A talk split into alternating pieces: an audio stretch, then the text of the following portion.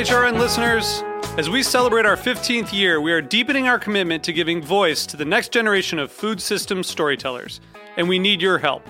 Our internship and fellowship programs help activate new possibilities for underrepresented and underestimated young people through experiential journalism, audio engineering, and production training. Through these unique programs, HRN helps food equity stewards build essential workforce readiness skills that expand their potential and foster economic mobility. Please consider supporting these critical programs. And with a minimum donation, you can be entered to win a dinner for two at an amazing restaurant in one of eight cities and tickets to a concert at a great venue in one of those cities. We have incredible partners across the country who have donated, as they also share our passion for helping to educate the next generation of food systems storytellers. Check out heritageradionetwork.org slash 15 to donate and enter to win today. That's heritageradionetwork.org slash 15 to donate and enter to win today. And make sure you donate before March 31st. Thank you. Today's show is sponsored by Bob's Red Mill, employee owned and operated, and founded on the principle of good food for all. Learn more at bobsredmill.com slash podcast. You're listening to Heritage Radio Network. We're a member supported food radio network broadcasting over 35 weekly shows live from Bushwick, Brooklyn. Join our hosts as they lead you through the world of craft brewing, behind the scenes of the restaurant industry, inside the battle over school food, and beyond. Find us at heritageradionetwork.org.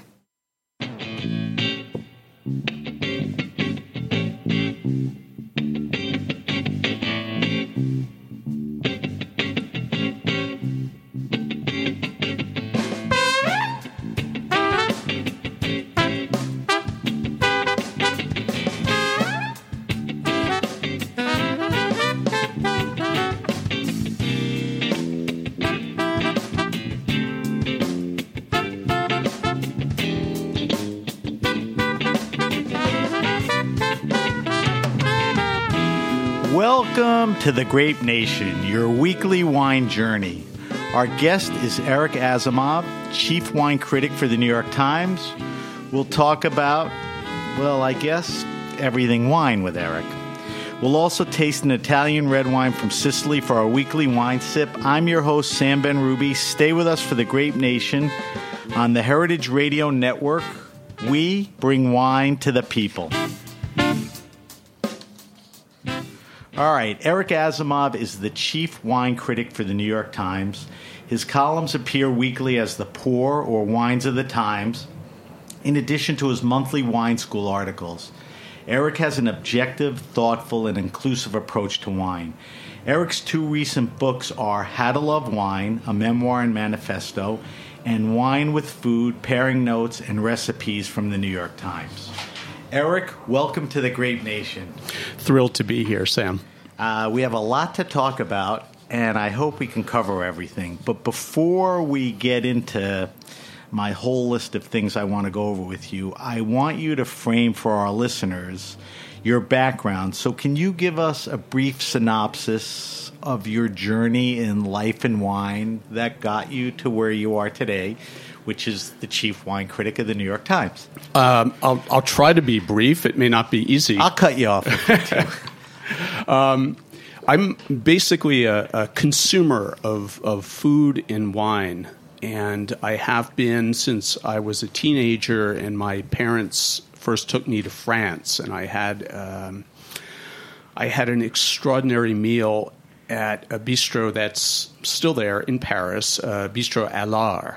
How old were you? Um, I was 14. Wow, young. And um, you have to understand that uh, I was a, uh, a reluctant tourist. My parents were dragging me uh, away. I had my first girlfriend that summer, and it just seemed, you know, like what it's the worst thing that can possibly happen. Your your parents reassert your your ba- basic childishness.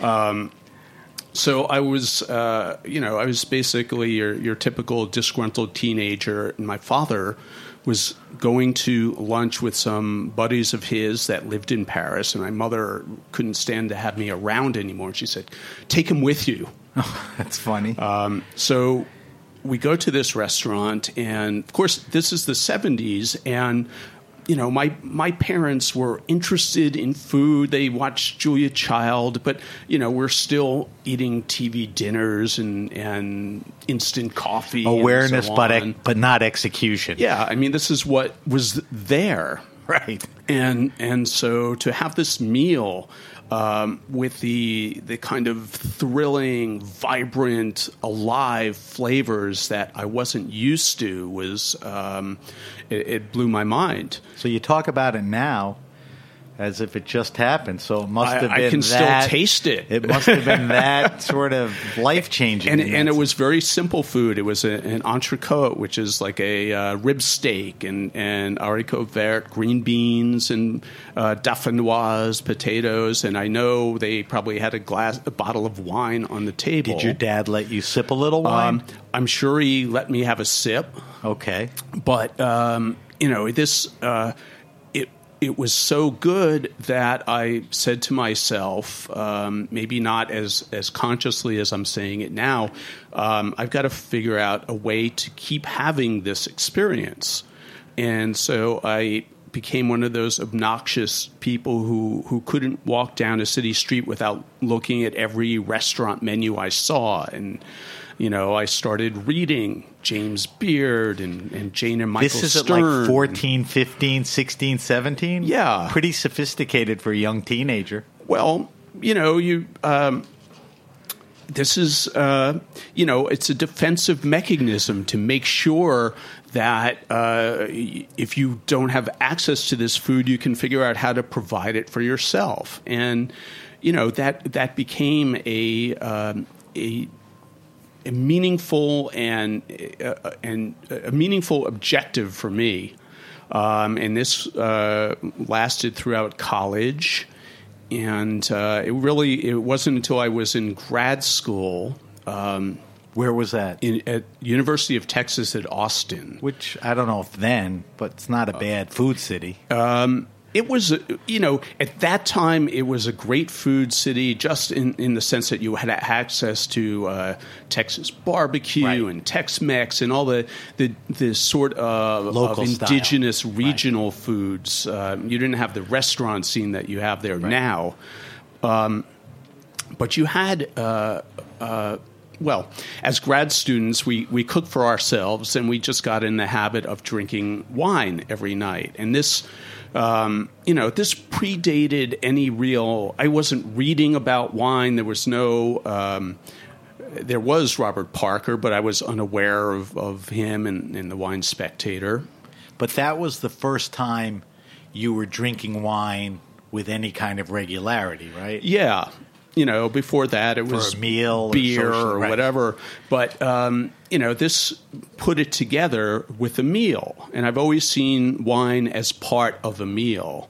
Um, and I had the same sort of wine epiphany down there. I was at uh, uh, a, a wine shop. It just it happened to be a a kind of high end health food store that now we're all familiar with, but at this time the only one in the nation was in Austin, Whole Foods And Market. They carried wine then. They carried do wine now? then, and in very. I remember, you know, on the, on the one hand, you had your health food, your your bins of grain and stuff like that, but you also had these Organic very lentil beans. these polished wine racks, Right. and and just completely by chance, I I picked a wine. We must have been having spaghetti or something, and it um, it happened to be by a great producer. Still only costs like seven or eight dollars. A uh, do you remember? a 1978 Barbera d'Alba from Giacomo Conterno. wow.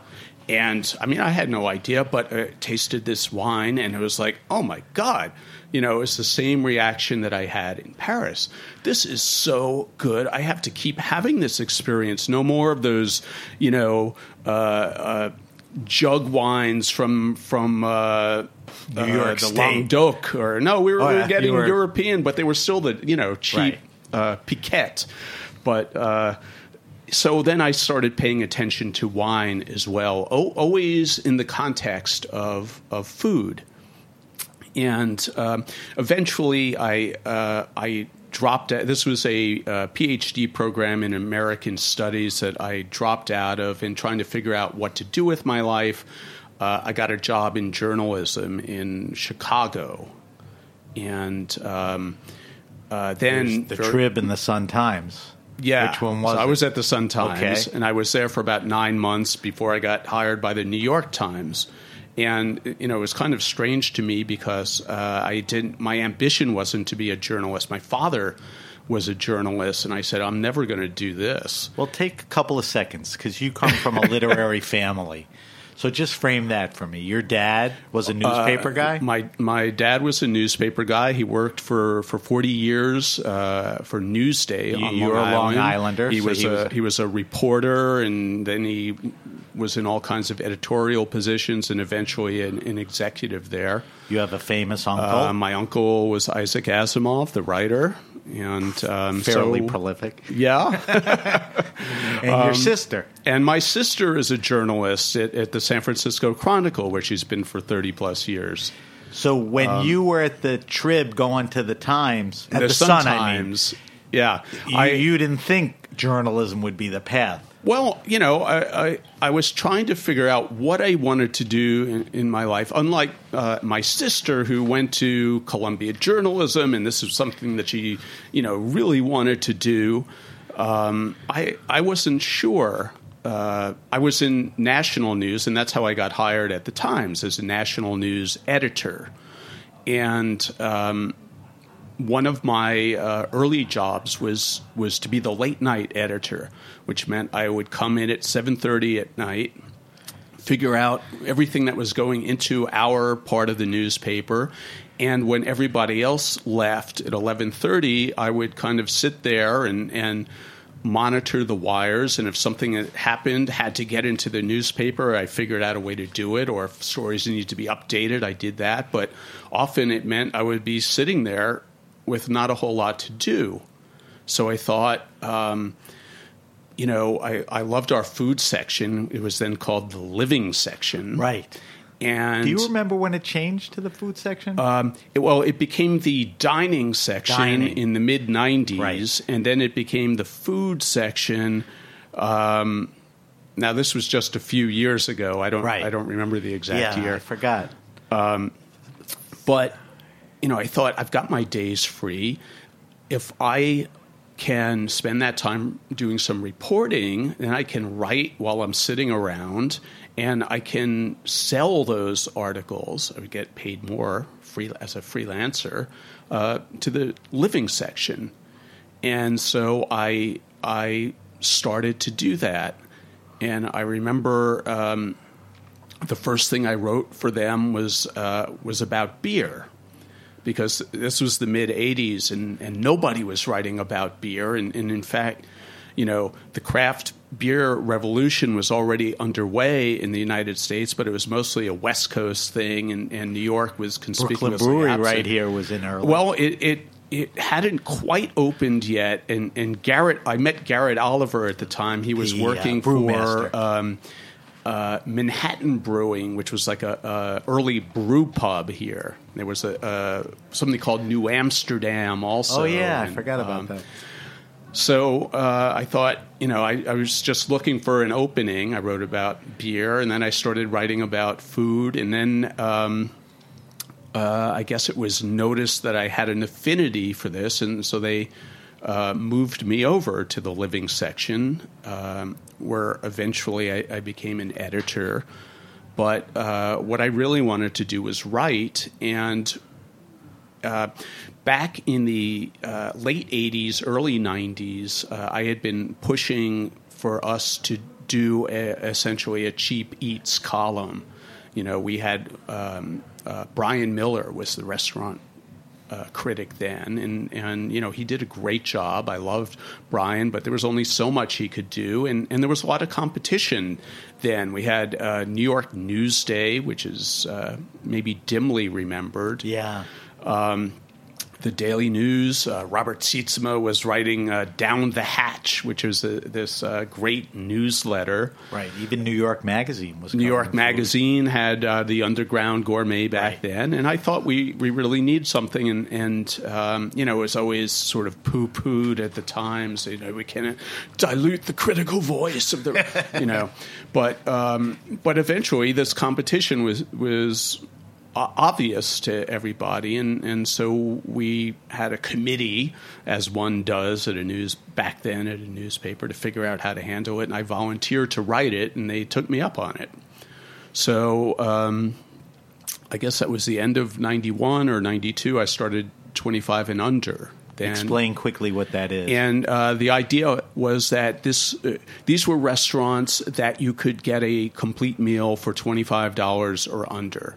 which usually complemented the restaurant review. Right. That was usually a fancy or Yes. Um, expensive or well known Uh, you know yeah. restaurant. Not And not necessarily cheap. right? As I, I once said inadvertently, I uh, you know every week uh, I appear underneath Ruth Reichl, Right. which okay. We'll leave it at that.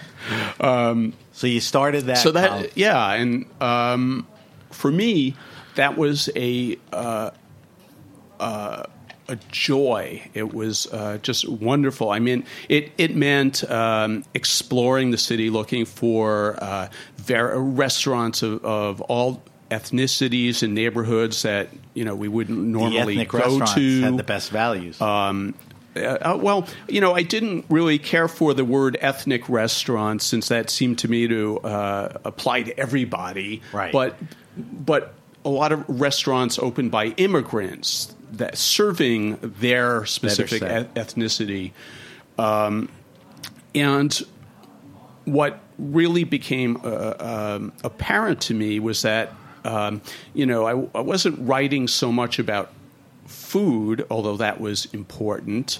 I was writing about culture. I was writing about demographics. I was writing about the city and the structure of the city, and and um, this became uh, more and more interesting to me. The notion, not that. Uh, not that we're looking at a plate simply for its uh, deliciousness, although that is crucial, but also for how it expresses a, a particular culture, what its meaning and significance is. Great.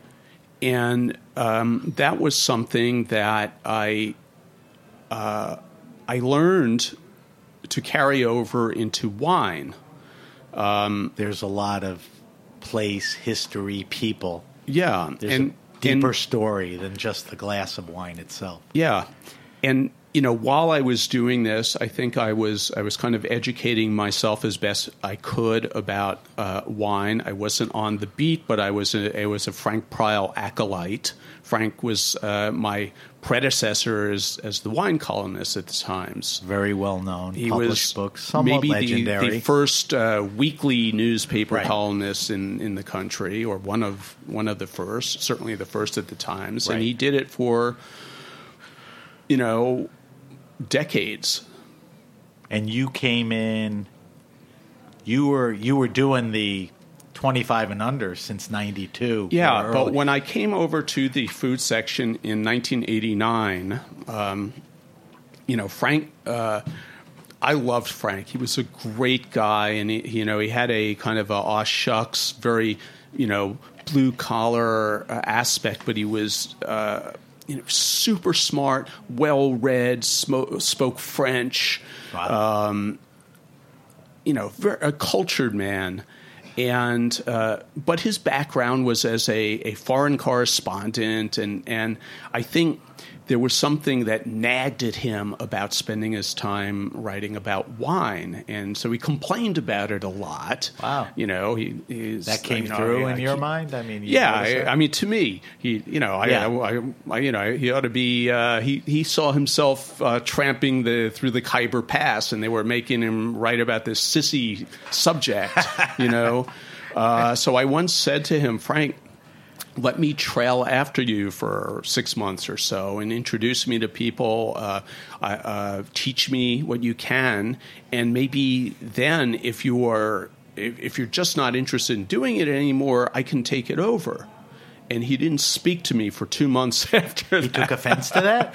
I don't think he took offense to it, but I think he suddenly felt a little threatened. Threatened. Like, Wow. uh, you know, and What year was that? Because you became the wine critic around 2004. 2004. Was Yeah. that Well, that right was before- 1989. Oh. Um, This, I mean- that when you said that was an '89. Yeah, Oh, Jesus. you know, I, and I realized that this was a sham. That he, you know, loved doing what he was Right. doing, and it was just a front. Right.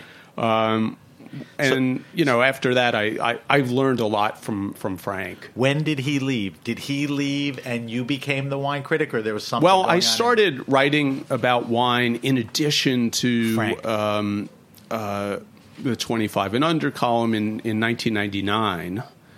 And um,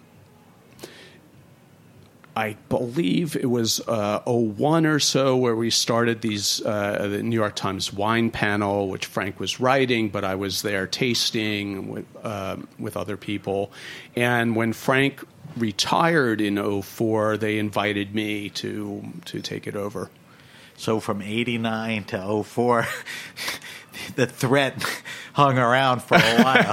I guess. Uh, Well, you know, I'm, I'm actually the least threatening person you can imagine. So, you know, it, it wasn't really. Uh, uh, Don't say as that. if I you're, was. You're a karate guy. Don't mess with you. It, it, it, you know what you learn in martial arts? How to avoid conflict. Right. that's that's the art of it. All right. So in 2004, you become the wine critic, and you know we'll talk about that whole thing. But I want you to tell me because you're probably as good a person as anybody. I want you to define, in your words, what is a wine critic. I mean, what you're the wine critic, so Right. What do you do? What's your responsibility? Your feeling? I mean, it's, it's, it's Well, I I, I have uh, several roles. First of all, I, I'm I'm the chief wine critic, but in fact, I'm the only person writing about wine at the Times. Occasionally, somebody else may, you know, do a a guest column or something, but but for all intents and purposes, I'm the only person whose job it is to to cover wine. A critic has a very specific meaning at the Times. Um, you are uh, an opinion writer, for one thing. You have the license to to offer opinion, and um, and I take that seriously because I don't uh, I don't anybody who writes for the Times has a lot of commercial power, whether they um, uh, seize it or or not. like a Pete So- Wells with restaurants. Yeah. I mean, is that the reference? Uh, not so much. I mean, it, it could be Pete. I mean, it could be a, a theater reviewer. Right. Uh, you know, whatever. What you, what it. you say um, can have uh, an effect on people's lives. So, so you want to take it seriously. Um, but my job is as I see it, is really to get people um, to think about wine and to maybe um, expand their notion of what it can be, what it can uh, mean in in their lives, um, how. Uh, how to pay attention to the stories that, that wine has to tell, um, not only about uh, you know what's in the glass, how it smells, how it tastes, uh, how it goes with food, but where it comes from, what it means, um, how it expresses the uh, the culture of a particular place and a particular people. So it's a fair reference back to the 25 and under. Absolutely. Because it wasn't about picking an ethnic cheap restaurant. It was about the immigrants who came here, cooked the food, the story, and all Yeah. that. And it seems very much to carry over yes. to how you approach I mean, wine. what's in the glass is important, and it and it starts from there. And you know, part of of my job is to you know answer the proverbial question of of.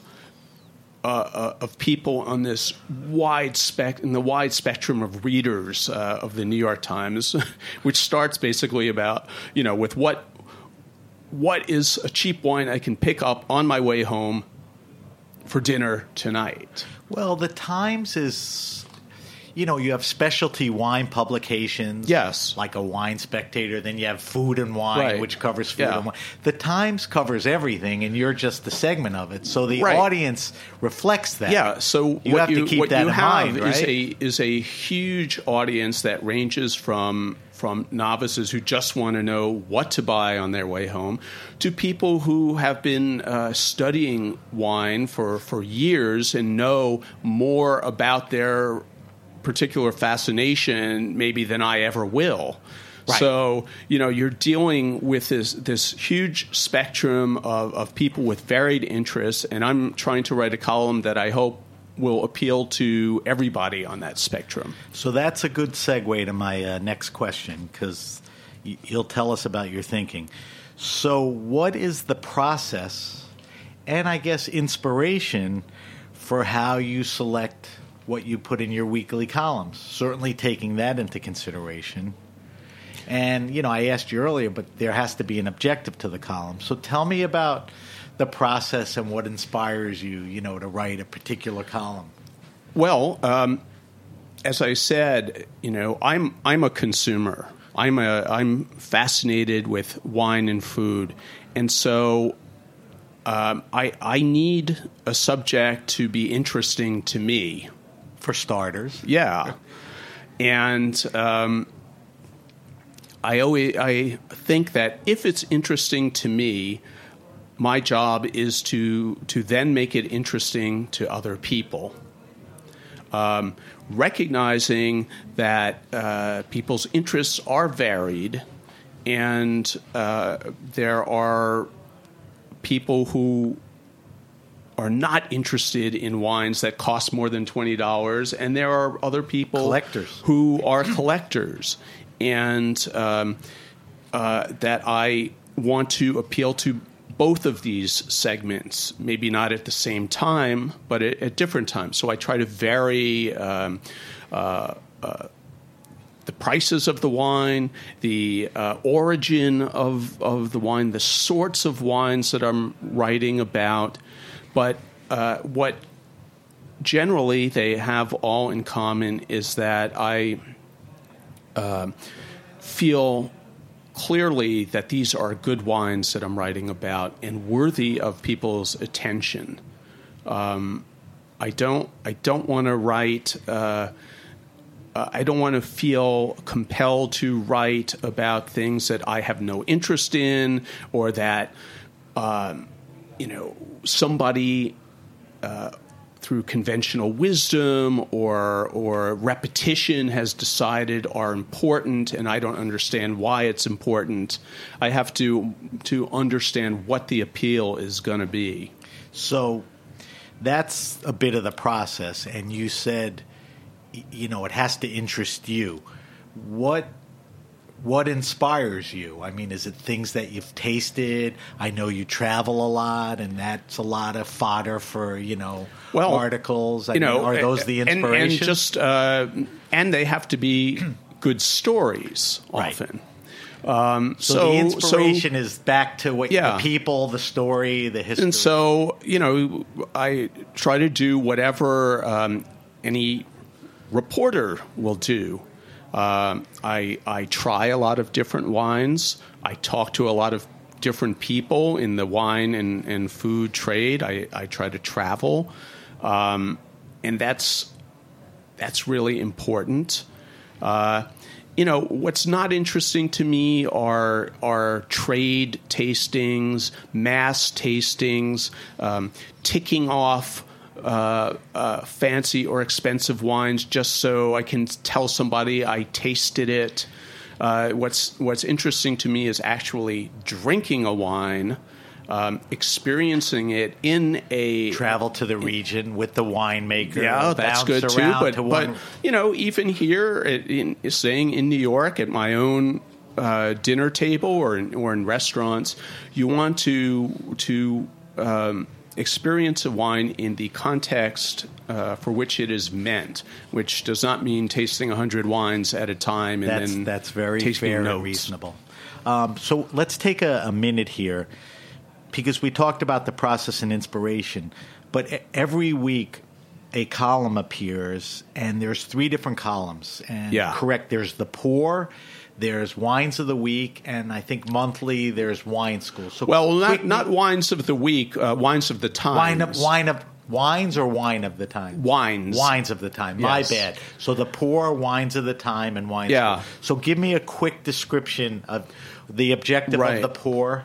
Okay. Well, let me start with uh, the other two. Go ahead. Um, because there's a uh, there's a built-in idea that, um, that wine coverage is going to have some sort of practical component, meaning that it's going going to uh, recommend wines that I, people can either buy or hope to buy or think about or have in the future or but real tangible recommendations. And so um, once a month i will do a, a wines of, of the times. This is a uh, gathering of, of the wine panel for people. Uh, we taste a series of wines blind. When you say panel, you select people, well, Florence Fabricant, my colleague, and I are, are the um, the panel meisters.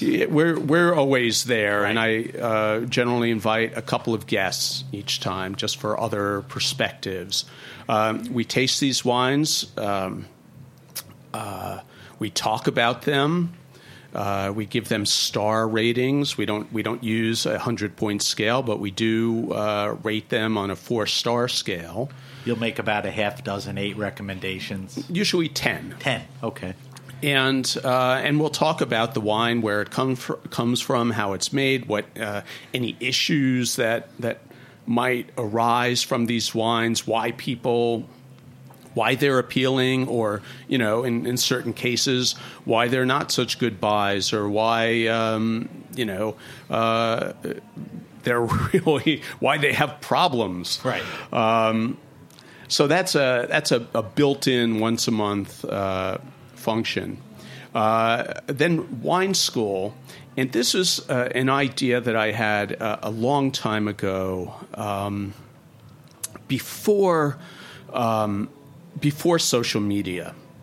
Uh, I felt that the the notion that uh, reading tasting notes and scores was a, a good way to find appealing wines was was uh, deeply problematical, and that the best way to learn about wines were was basically for people to drink wines themselves and and try to keep track of them in some informal way. And so don't be swayed by the point system or tasting notes. Yes. Follow your own exploration, likes, taste. Is that what you're saying? Well, yes, absolutely. So you're And- not a fan of tasting notes, no. and you're not a fan of blind tasting either, right? I'm I'm not, and I guess the analogy would be learning to cook. If you learn to cook, um, at first you're dependent on recipes. Um, you need to be told how to saute something, How much uh, butter. how much butter, what flavorings to use, and, and so on. Um, as you do this over time, you gain confidence in your own abilities and your own sense of taste, and you um, you may never uh, completely dispense with uh, uh, reading authorities, but you may feel uh, that you know what you like, you know how to cook, you can. In a certain sense, uh, cater to your own taste, and you don't need um, this sense, this sort of outside approval. And uh, I think the same is true in wine. I agree. We we have to uh, lean on critical recommendations because we're not confident of our own judgment, or you know, we just don't choose to put the time in to develop it, which is fine. But if you are interested in learning about more wines and feel keenly this this sense of inadequacy of not you know, people say to me all the time, "Well, you know, I like that wine. Of course, I don't know if it's good or not." I mean, you know, there's this. Oh, oh, oh people are always making excuses for their own their lack of judgment as they see it. But what's um, the answer to that? If well, you answer- like it and it's good to you, um, Yeah, I mean that's you know that's that's the beginning. If it's good to you, why is it good to you? Keep going. Yeah, and are there other wines like that that you might also find good? And if you care enough, uh, you can you can learn to recognize what you like. You can learn that maybe um, my own taste doesn't always correlate with uh, you know an objective judgment of quality, but but that's in some ways um, irrelevant. So I had this idea that if people could just get wines, drink them themselves, keep track of what they like and what they don't like, and then you know if they bought a mixed case from a good store. Then they went back to that store and said, "I like this. I didn't like that. Can you ma- make another mixed case for me?" And you know, this would be a way of learning this I, I wrote this in a column i don't know back in 05 or, or so uh, go forward to 2014 now we've got um, you know high speed internet uh, wide, widely available people are, are writing in, in social media Well, twitter wanna- facebook etc I want to get to that Yeah. separate. But I, but we- but we- we anyway, went- that's the genesis of wine school, So wh- where you right. have this, you go through the same process uh, and have this interactive relationship with readers, where we're all. Uh, I'm recommending a genre of wine and make some specific recommendations, and then people are are drinking them over the course of the month. We're all drinking them over the course of the month, and then we gather again to talk about it. great. And then comes the Pour, which, you know, i i- wine is such a, a broad subject in addition to the, the, the recommendations and what it tastes like and rating wines. You, you're talking about personalities and economics and politics and culture and So broad.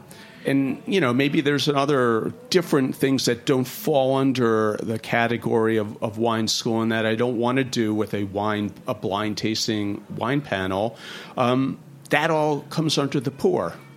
So all three cover what you like to cover one way or another, or close to it. Yeah.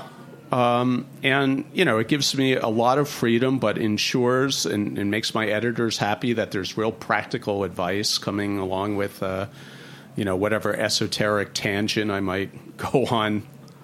So you have the Pour, wine of the times, and Wine school. wine school. Those are the uh, artic- Those are the columns you'll see every week. All right. So getting into the social media thing and all that, what influence do you think your writing, your columns have on wine? And the reason I ask that is in the past, there were only a few voices criticizing or reviewing wine. And I didn't ask you this are you a wine critic, a wine reviewer, all of that? You sort of answered that, you know, with the three columns. Um, Well, I just you know from a uh, my own perspective, I'm uh, a wine critic, Critic. and as we started, we started to talk about it before. But you know, from uh, this is uh, informed opinion that I'm offering. Um, you know, I've had this uh, uh, discussion with writers for other publications, and I don't, I, I don't think my job is to to accept every genre of wine as equally good and simply make recommendations within uh, all of these equally good genres. I have That- strong opinions about that's- genres, that's- and, and I offer them. Right, because because you're writing about your opinion. So with the internet and I guess blogging and all of that, it's become more decentralized, Yes. democratized. I mean, there's just if you're a consumer, there's just access to more voices. Some of them being critical. I, I, mean, think, yeah, this is a great thing. You know, one of the, the problems in uh, Amer- American wine culture in, in the 90s and the first part of this century was that you had uh, powerful critics that were basically of one voice Robert Parker, the Wine Spectator. a handful, literally, and right? and they uh, pretty much promoted the same style of wine, and you know there were other um, wines. Uh, wines and other styles were produced, but they got little attention or they were dissed relentlessly. Yeah, I don't think the natural wine movement could have got any traction in the old days that way. Yeah. So, um, you know, I think that one thing I was able to do was to offer an alternative um, perspective on on wines. Um, and then, you know, with blogging and social media and high speed internet, um, a lot of other voices uh, started to be heard. And I think you saw a, a, a rapid change in uh, uh, the sense of diversity in, in American wine, not only uh, in, in, the wine being produced, but in the audience for, for these wines. You know, there's still a kind of a stereotype of the American wine consumer uh, right. abroad is just liking big, you know, fruit bombs, Cali cabs, you know, whatever. oaky, yeah. alcoholic wines. But uh, there's been a whole movement for restrained wines. Yeah, it's it's so it's. It, I, I, just want to say that um, I, I am totally in favor of this, and you know, part one of the uh, subversive. Um, goal of the wine school column in particular is to you know just in an idealistic sense is to eliminate the wine critic uh, as the one telling you what you should drink there'd always i think be a role for wine critics to to inspire to to get you to think to uh, take a different perspective but um, maybe uh, the more confident we all feel about our own taste, the less we need to be told what's good and what's not. Well, it's hard not to talk about social media and where's where wine is going without talking about, let's say, millennials who don't even know who like the Parkers and some of these guys are, unless they're really nerdy guys. I mean, they get their information peer to peer, they get it, you know, from all these blogs and everything. I mean, w- have they changed the wine business? I mean, uh, I, more I'm than baby, take a, a contrarian vision. Okay, let me hear view it. on this. I, you know, I think. Um, the only thing that's different about millennials is their age. I think, uh, and and the fact that they've grown up and are more comfortable with different forms of, of media. Um, but I think, like everybody else, uh, nobody wants to be um, marketed to. Nobody wants uh, to be bullshitted. Nobody wants, uh, uh you know, a, a phoniness. Everybody right. wants to hear real talk, real opinion, and uh, you know, the advantage that millennials have is to come along in a different uh, point on the, the arc of the American food and wine revolution. Right. Millennials uh, have a far greater chance of having grown up in a in a household where there was wine on the table or where people, you know, cared about food. Um, different exposure. I mean, you see it uh, just in in terms of craft beer. You know, you you grow up uh, with a certain element of connoisseurship that you know is connoisseurship is not just some uh, aristocratic, vaguely European notion that's applied to wine by people like the characters in Frasier. It's right. you know it's something that you've done all your life, whether it's uh, you know chocolate or coffee or beer or, or and so wine is just one more thing. Yeah. That's interesting. Um, we have to take a quick break. Um, we're talking to Eric Asimov. Eric is the chief wine critic of the New York Times. When we come back, I have a couple more questions um, that I want to throw at Eric. I also want to subject Eric to our weekly wine list. And then Eric and I are going to taste a wine for our weekly wine sip and see if we like it. So you're listening to the Grape Nation on the Heritage Radio Network. We'll be right back.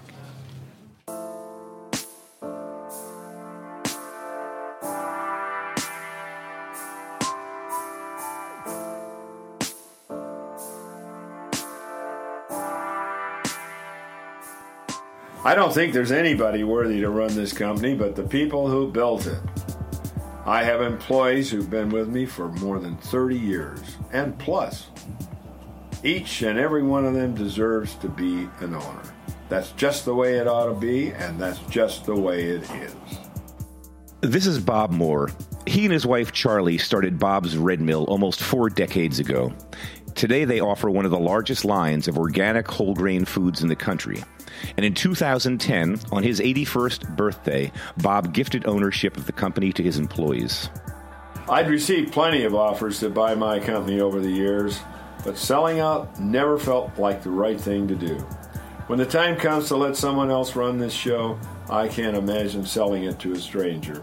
Giving the company to my hardworking employees just feels right. The company now has an employee stock ownership plan, or ESOP. Stock is put in a retirement plan for all of its employees. When employees retire, the company buys back their shares. According to the National Center for Employee Ownership, about 11,000 companies in the U.S. currently run as ESOPs. It just shows how much faith and trust Bob has in us. That's Bo Thomas, the company's engineer and maintenance superintendent. He's been with Bob's Red Mill for over 27 years and has put his four children through college in the process. For all of us, it's, it's more than just a job. And, and obviously, it's the same way for Bob, too. Bob is still very active in the company. He's the president and CEO, and you'll find him working at the mill just about every day. Because when you love something this much, you want to be a part of it. Well, I may have given them the company, but the boss part is still mine. Bob's Red Mill is committed to sharing only the freshest, best tasting whole grain foods on the planet. Learn more about their mission of good food for all at bobsredmill.com slash podcast. Hey, like what you hear? Heritage Radio Network has plenty more. With fresh programming every week, we've got something for everyone. Trying to start your own food business? Concerned about where your food comes from? Looking for the best wine or beer to bring to a party? Find our shows on iTunes or Stitcher, or head to heritageradionetwork.org to listen live and subscribe to our newsletter. All right, we're back. You're listening to The Grape Nation on the Heritage Radio Network. My guest is Eric Asimov. Eric is the chief wine critic of the New York Times. Um, I have a couple more questions for Eric, and then we'll go over the wine list and we'll taste a little wine. Um, Eric, I wouldn't let you out of here unless we talked a little about the organic, biodynamic, and natural wine movement, which we alluded to earlier. Mm-hmm. That, you know, the critics of yesteryear wouldn't really cover that stuff. How do you see this whole movement, the wines? I mean, give me your take on on what's going on with because I think it's had some traction for the last five, seven, Yeah. eight, ten Um, years. well, first, I, I would separate it into two parts. The uh, organic and biodynamic, you're talking largely about the agriculture. Right. This is uh, growing grapes. And uh, I think um, anybody who pays attention to their food, how it's raised, where it comes from, um, People who eat organic. yes, um, you know, needs to pay attention to the wine too, because uh, wine is it, it's a it's a good wine's an agricultural product, and if you care about um, organically raised food, you should care about your wine too. Um, the natural wine movement um, adds to this. I mean, you're, you're gonna you're growing your grapes this way, and then in the cellar where you transform it into wine, you're making it in as minimalist a way as possible.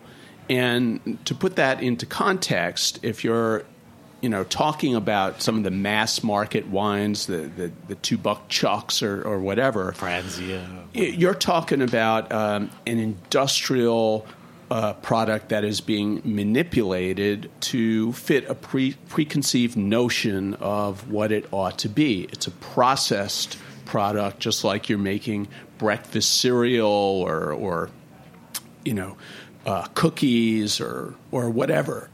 you're focus grouping the the wine, and then you're uh, manipulating it. Whether you know you're adding enzymes or acidity or powdered you- tannin. You got into that a couple of weeks ago. Yes. You taught. Now, I I think you're referring to those are kind of bad wines compared to what's Um, available. You know, I I think uh, we ought to look and, and decide what it is. It's the equivalent of junk wine, it's uh, junk Right. food. Which is Um, ba- so you can call great. it junk wine. Right. Now, uh, you know, if people choose to to eat at fast food restaurants or chain restaurants, that's a, that's a choice, and it, it means that you know food.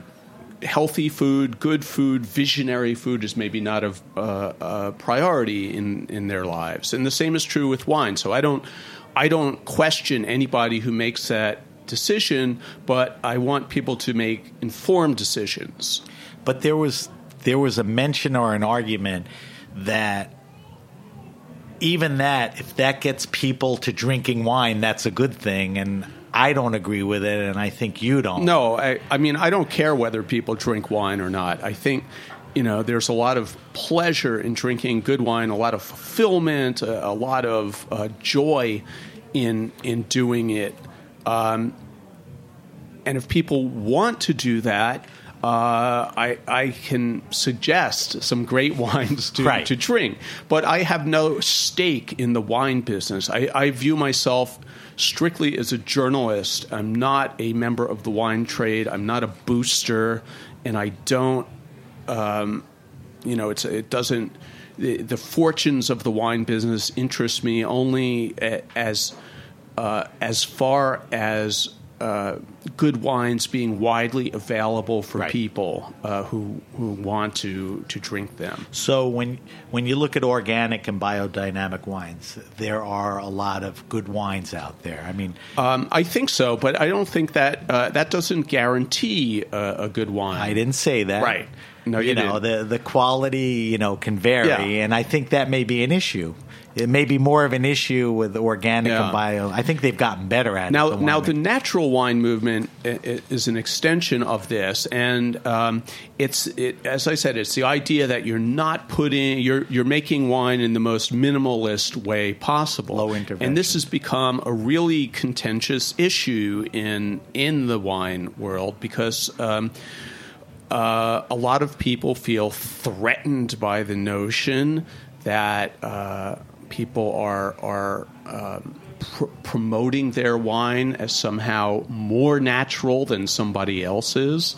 Um, they feel defensive about it. Right. They feel Like, calm down, will you? you know, and and honestly, this is a uh, it's a sliver of the wine business. Um, you know, the notion that there's some sort of organized movement is is ridiculous. Although that there are, there are people who have acted uh, to a- promote it. There was a raw wine fair. Yeah, there have been wine. Fall. There have been gatherings for people who are interested, but but the notion that um, you know you have some sort of militant, holier than thou movement, if if the people who feel defensive about it never mention natural wine, nobody would know. That there are, are people who are holier than thou about it. I, I agree with you. All right, I'm going to ask you one last thing. I have a bunch of other things to ask you, but I'll ask you this. Would you say you're a sherry fan? A big sherry? Love sherry. Okay, so you're the right guy. Give us a. I don't think people know enough or drink enough about sherry. Give me a quick primer on why people, you know, should try it and what it is. You know, mix it up a little. Tell me about sherry, the virtues. Um, well, uh, sherry is is one of the most unusual wines that you're ever going to taste. Uh, instead of you know what what you expect from a wine, this kind of fruity uh, flavor, you're going to get a, an almost uh, yeasty, nutty, Nutty. Uh, uh, uh, very unsweet flavor. It's a, it's the antithesis to, to fruit in a way, um, and yet it's I find it irresistible. Uh, and I admit it may be a, a small niche of people. Um, the uh, error that people make in their assumptions about sherry is, is a uh, thinking that it's sweet. There are sweet sherries, but most of them are not. And uh, associating it with, uh, you know, an elderly relative who Right. who kept a bottle, Musty a dusty bottle, bottle, right. Exactly. Um, and what this probably means is that you've had some bad, bad spoiled sherry somewhere along the line. I mean, Right. I know that's how I was introduced to, to sherry from my grandmother. Um, the fact is that if you uh, good sherry is one of the great values in the wine world, and there's been a, a sherry revolution in the last few um, few years. and it's Uh, predominantly Spanish. it all it all it's all comes Spanish. Sherry is is from uh, the sherry region of southern Jerez. Spain. Yes. And how diverse are the grapes? Are there many different Um, grapes to make sherry? there sherry? are two basic grapes. Okay. Uh, Palomino, which is uh, makes the uh, uh, Fino and Amontillado and and um, uh, Oloroso, the major types of sherry, and then there's a, a, a second grape, uh, Pedro Ximénez, or often referred to as PX. That's the name of the grape. Yeah, that makes a, uh very sweet sherry. So tell me some good pairings. When you pull out sherry, good with a cigar, good with cheese, good with a meal. No. I mean, what are the. Um, Well, first of all, um, we're talking about good sherry, so you may Right. spend a few extra bucks, but it's still uh, very good, and it, and it may be uh, an unfiltered sherry, and and and uh, fall into this niche of sherries that are made with quality in mind rather than quantity. Uh, with a Fino or Manzanilla sherry, it's brilliant with uh, seafood. Um, if you go to a Spanish uh, tapas bar, you may have a, a glass of Fino with um, Marcona almonds and olives. Nothing better. It's just brilliant. With uh, Spanish ham, it's great. Iberico ham. Uh, Amontillado, which is a, a slightly um, stronger, slightly darker uh, flavor. It's great with uh, poultry, with uh, mushroomy kinds of flavors, risotto. Earthy. Yeah. Great. Um, All right, so I want people, because Eric knows what he's talking about, explore sherry a little. You know, you have an idea of what it is now.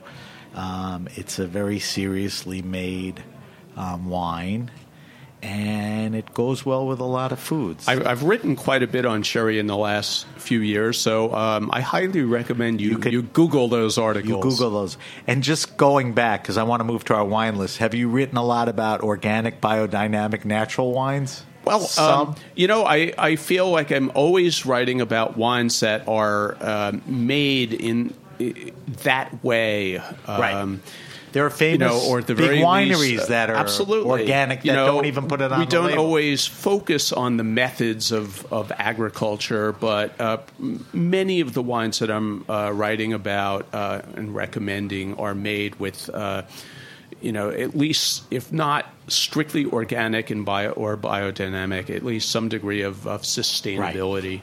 which is really what's going on. It doesn't have to necessarily be, you know, labeled, but to be biodynamic, you have to follow a, fir- you know, a certain. Well, you know, a lot of people will follow these um, methods without necessarily obtaining some sort of Certification. certification, which you know essentially is is entering a bureaucracy and paying money. and Right. You know, a lot of small producers Like uh, would-. Would, like to avoid that. All right, let's move on to our wine list. I'm excited to get Eric to answer our bunch of questions. All spontaneous. You don't have to go on too much. All right, so what are you drinking now? Not right now. I know what we're drinking, Yeah. but are you trying things? Is there something in front of you that Well, you're you know, a lot of time uh, the wines that I'm, I'm drinking are tied to a, a particular story. And So what uh, is that, So right? I've just been drinking a lot of uh, Spätlese uh, Riesling from Okay. from Germany. Uh, that's tied up with a wine school uh, column. Uh, I just have a, a column on.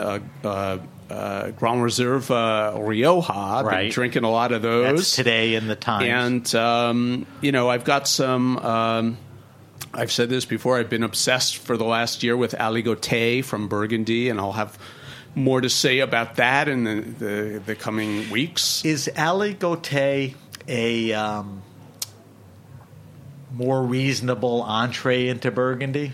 Yes, and um, you know the thing to understand about Aligoté is that. Um, you know, it's always been uh, somewhat despised as a thin, acidic, cheap wine fit only to, you know, to pour a creme Village, de cassis and right. make a kir, and Right. and and yet, um, so many great Burgundy provu- producers, the the you know the elite of Burgundy, people pay hundreds of dollars for their bottles. They make an Aligoté too. So one thing we haven't talked about is specific wine. So give me one or two producers, aligotes.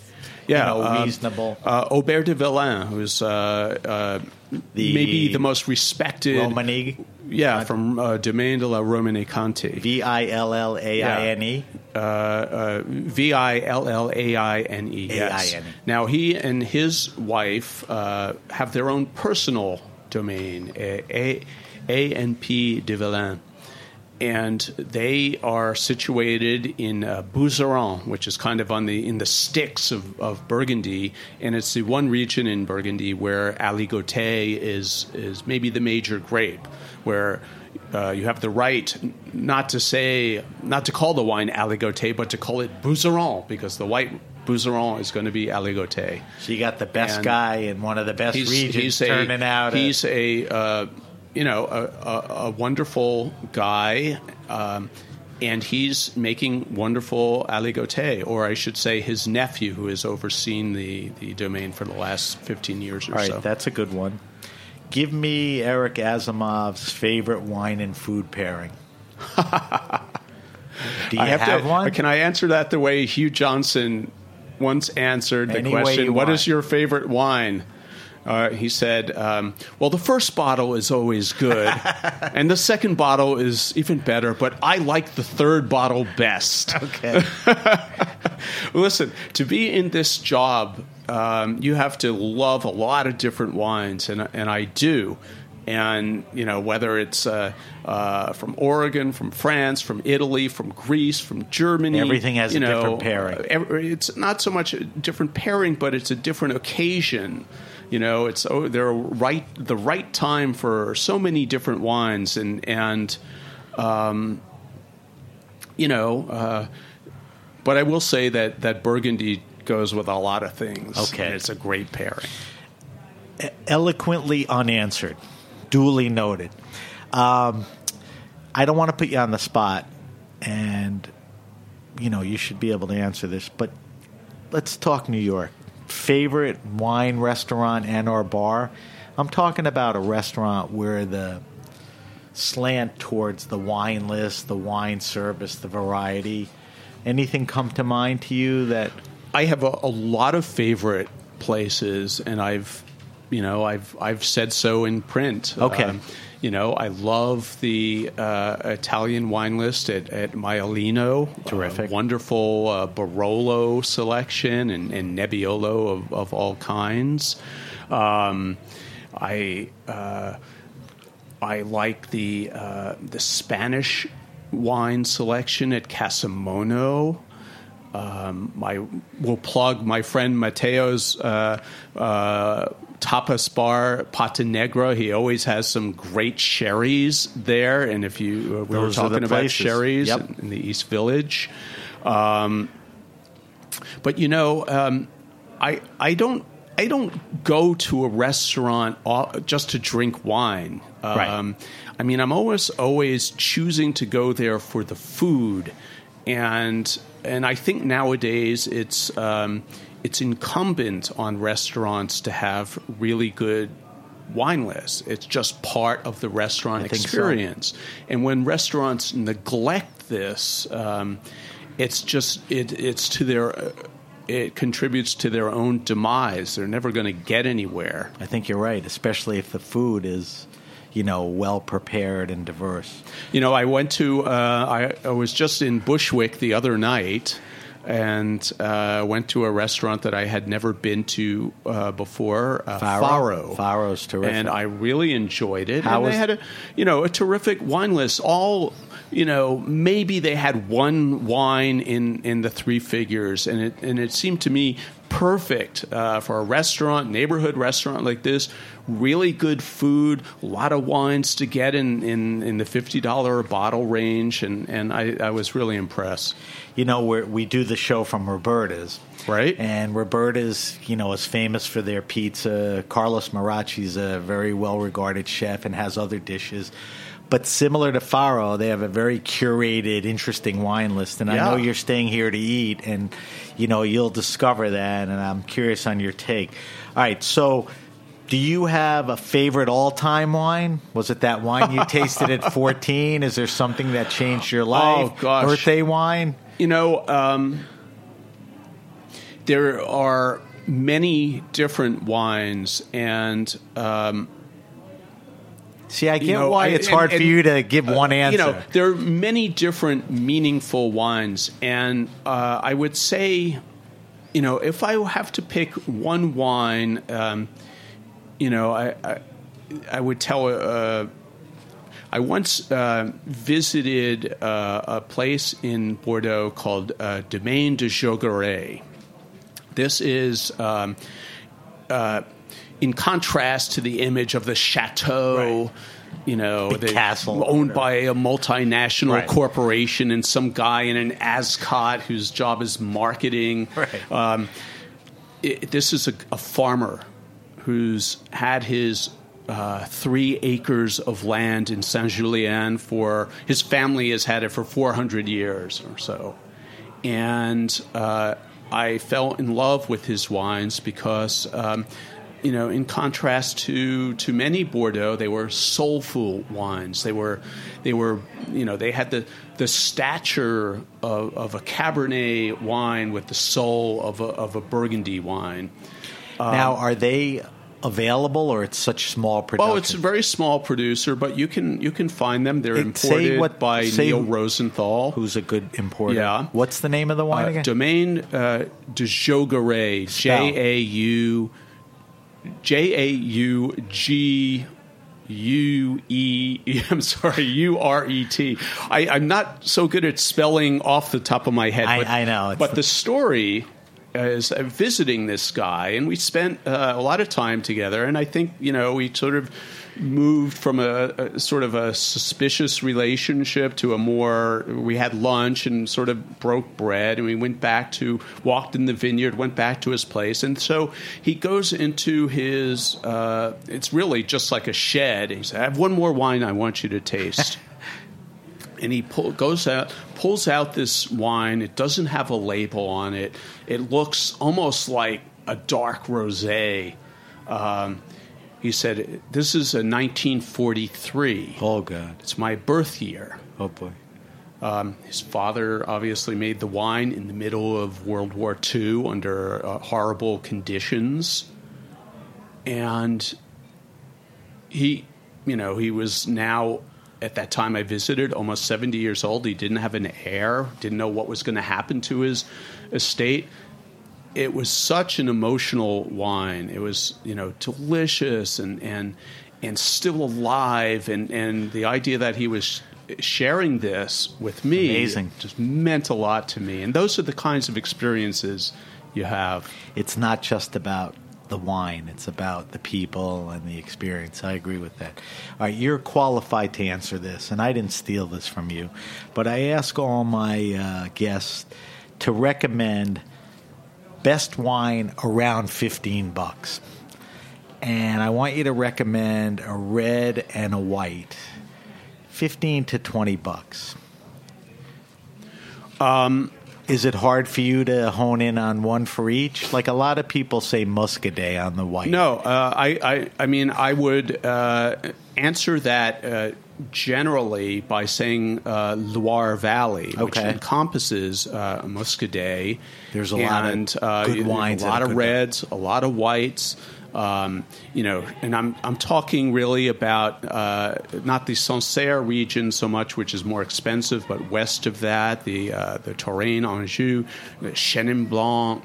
Um, uh, Cabernet Franc and other. There's Gamay and, and so on. The Muscadet. Right. These are can be brilliant wines and always uh, So undervalued. let's say Loire for red and white. I would say that for Okay. red and white. Yeah. All right, so that's the wine list. All right, Eric, we're going to wrap up, but before we wrap up, let's taste a little wine. I see somebody familiar walking in um, from pictures. All right, so every week we taste a different wine on air. For our weekly wine sip this week, we're going to taste a 2014 Planeta. What are we drinking, Eric? We're drinking Cerasuolo di Vittoria. which I would call Cerasulo, but Eric had it right. Di Vittorio from Sicily. It's an Italian wine. This wine is 60% Nero d'Avola and 40% Frappato. Yes. Uh, red grapes. The wine retails for 15 to 20 bucks, and it's available, you know, at better wine stores. You know, just to add, uh, Sicily is also a great uh, source for white and reds that, that are in that $17 range. Good point. Sicily's there. All right. So before we take a sip, tell me, can you tell me a little more about the wine, the region, the winemaker? Yeah, you just um, made a good point about Sicilian wines, good quality, good value. Uh, the Vittoria region is uh, really under the radar right now. Um, uh, the wine, the Sicilian wines that have gotten the most attention all come from Mount Etna, and of Right. course they have a great story. You've got this volcano and uh, Ne- uh, Nerello de Mascalese, and very trendy and, and excellent wines. Fascinating region, but uh, just a little south of that is the Vittoria region, uh, where you have a little bit uh, softer wines, not as uh, as tannic generally. Um, and they they belie the stereotype of, of Sicilian wines as big and heavy and alcoholic. These are very uh, these can be light and in some cases uh, even delicate. The Frappato is a very vibrant, delicate red grape. The Nero d'Avola is a little heavier. Uh, and and they combine very well in in these wines. Um, and it's a small region, so you don't have a lot of producers there. You have, uh, but you have some great producers like Arianna Occhipinti and uh, COS, and some great value producers like uh, Val del Cate. And uh, Planeta is was in the movement, Larger. a little older, a little larger, and they helped bring uh, credibility to the, to Sicily. And I So think kudos to them for that. Yes. All right, so let's uh, let's evaluate this. So let's look at the color first. I'd say it's a deep red. Yeah, um, but it's it's more on the ruby end than on the purple red. Right. The red It's not ruby. black. Right. All right, so let's let's go for the nose. You can see your finger through the through the wine. Uh, Yes. All right, give me some nose descriptors. Well, you know, um, it to me, the wine smells uh, alive. Um, It does. You know, you get your kind of cherry um, Red flavors, but there's also an, an earthy element to it that I like very much. Um, and you know, this is often what you find Little minerality, tobacco. a little bit, a little tobacco, but it's not. I think you know you might see more of that as this wine ages a little bit. Is Um, is this a wine that you could hold on to? You should drink it in a. I'm not. I wouldn't necessarily hold on to this wine, but I might hold on to a Other- different Cerasuolo. Um, I think this wine is a little bit uh, bigger than a lot of them. A little. By that is, I mean. Uh, just you, you taste the alcohol a little bit Yeah. more than I would I want definitely to. taste the alcohol. um, and it's it, it's a little bit uh, more on the on the thick side, Right, where so- you have a, a lot of uh, different versions that might be a little um, lighter body, a little more. so this is not flexible. necessary necessarily a classic example. So let's, Eric. Let's. It's not a bad example. No, no, no. I didn't say. It. So Yeah. let's throw it over the tongue. So the mouth feel. It's it's very pleasant. It's, It's plump drinkable and right juicy. now. Yeah, it's it's juicy. It's not heavy. It's certainly not oaky. What's the Um, mouth feel? Medium. I would say it's medium, bodied. Medium plus. Um, All right. Give me some palate descriptors.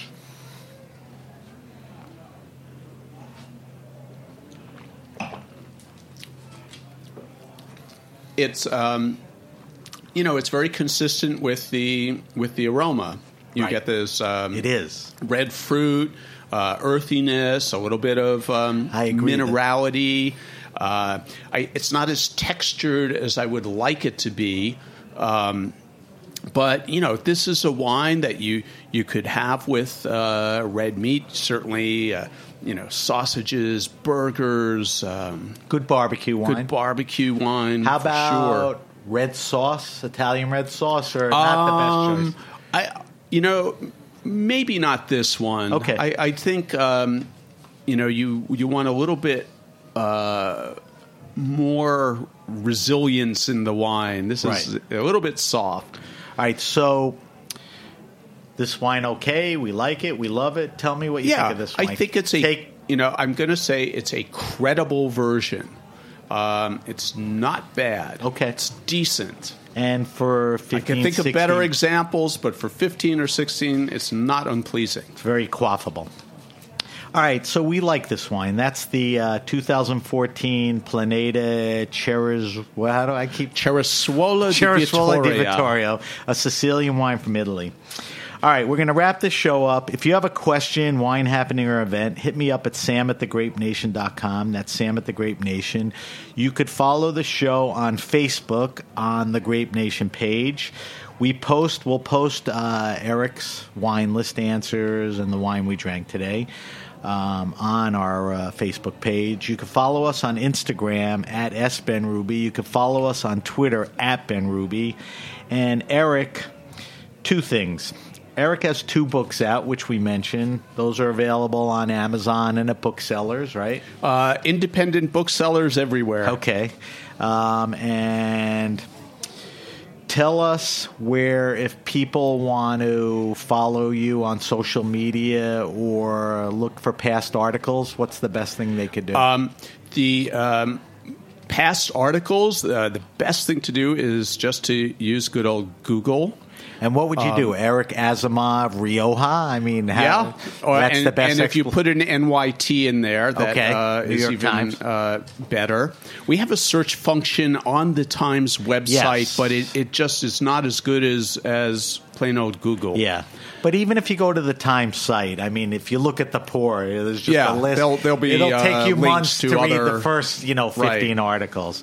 Um, so you can catch up on uh, all and stuff and there. follow me on uh, Twitter at Eric Asimov or Instagram, At and Eric I can Asimov. uh, often sending out links to, to new articles. And every Wednesday in the New York Times, um, Eric's columns appear.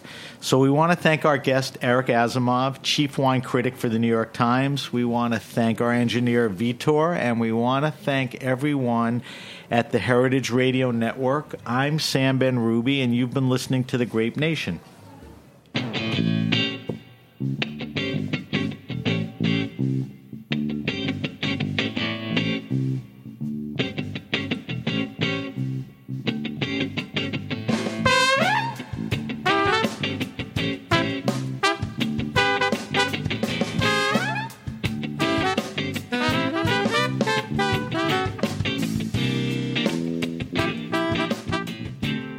Listening to Heritage Radio Network, food radio supported by you. For our freshest content and to hear about exclusive events, subscribe to our newsletter. Enter your email at the bottom of our website, heritageradionetwork.org. Connect with us on Facebook, Instagram, and Twitter at heritage underscore radio. Heritage Radio Network is a nonprofit organization driving conversations to make the world a better, fairer, more delicious place. And we couldn't do it without support from listeners like you. Want to be a part of the food world's most innovative community? Rate the shows you like, tell your friends, and please join our community by becoming a member. Just click on the beating heart at the top right of our homepage. Thanks for listening.